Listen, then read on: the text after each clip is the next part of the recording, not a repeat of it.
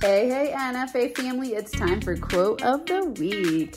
This one is either you could say from the Bible or from universal laws or universal truths. I hear it all over the place in spiritual context. And it is there is a time to sow and a time to reap. And I wanted to talk about this one because it relates so powerfully to business people and the ways that we get really, really impatient about what we want to have happen in our business. And this is tied to the to last week's episode where I answered the question about how to keep momentum going. And I was thinking a lot about, you know, my answers to that question were that if you're losing momentum, it could be based on uh, not being aligned in your value system, fear, or a lack of a plan. Something that this also ties to is that we want to let go of our plans sometimes and surrender and allow. And I'm actually going to talk about that in the episode tomorrow more specifically. But part of this is the surrendering and allowing of things happening as fast as we think they need to happen. And that's what this quote really makes me think of. When there's a time to sow and there's a time to reap, it means that you are in your business at all points in time having various projects go on. Different, um, you might be working with clients, you might be working on an online course, you might be working with a, writing a book or speaking. There's all different kinds of things you could be doing. And in each of those projects, you're going to be sowing and reaping. And then in the bigger, broader scheme of your business, you're going to be sowing and reaping. And with your income, you're going to be sowing and reaping, investing, and then winning the rewards, right? Profiting. So I think this is such a powerful statement because I, what happens is we get confused thinking I should always be reaping like I should always be having success. And if I don't get there super fast, then something's wrong with me. And when we think about this principle, um, I think actually Jesus said it, and I can't remember. It's funny because my my Bible days are challenging me now. I can see that I have I used I read the Bible multiple times when I was a kid, but I haven't read it in a long time. And actually, it, I was reminded of this quote by Bob Proctor, and he talked about it as you know, it's like we plant a seed in a field and we water it we nurture it, we let it have sun, and we keep doing that over and over and over until we get to reap the rewards. We don't plant the seed and the next day go back and go, like, you know, stand over the seed and go, what the heck? Why aren't you growing? What's wrong with you? It's not fast enough. You must be stupid. You must be doing something wrong. No, we nurture it. We nurture it. We nurture it. And then it blossoms.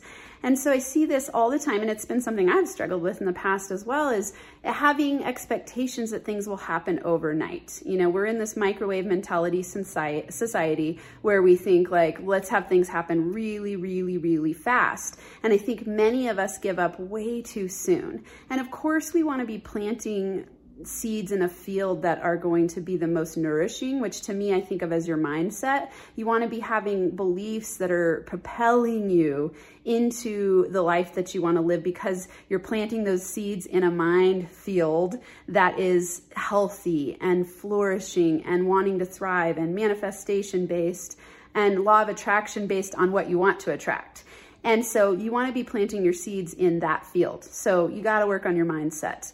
And part of that mindset piece is knowing that there's a time to sow and a time to reap. So the personal development you do is sowing. The all of the social media posting that you're doing is sowing. The calls and the follow up that you do is sowing. The learning new strategies to build your business is sowing. The investment in business consultants like myself is sowing.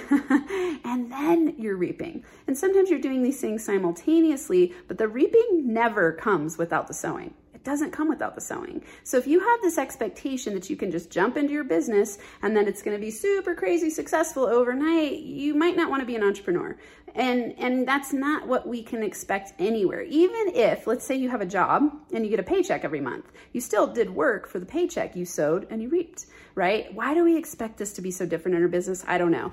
The only time I've ever seen people have overnight success is when They've already built success, many successful businesses. They have a network. They know what they're doing. And then you can use that model that's successful and do it again. It still very rarely happens overnight. You still need to plant the seeds and create new momentum in the direction of getting that going for the next venture that you're taking on. So just remember, if you're someone who struggles it, right now you're thinking like, I'm not getting there fast enough. I'm not making enough money. Um, I'm not attracting enough people. I'm, is this stuff that I'm really even doing working? Stay encouraged and remember there's a time to sow and there's a time to reap.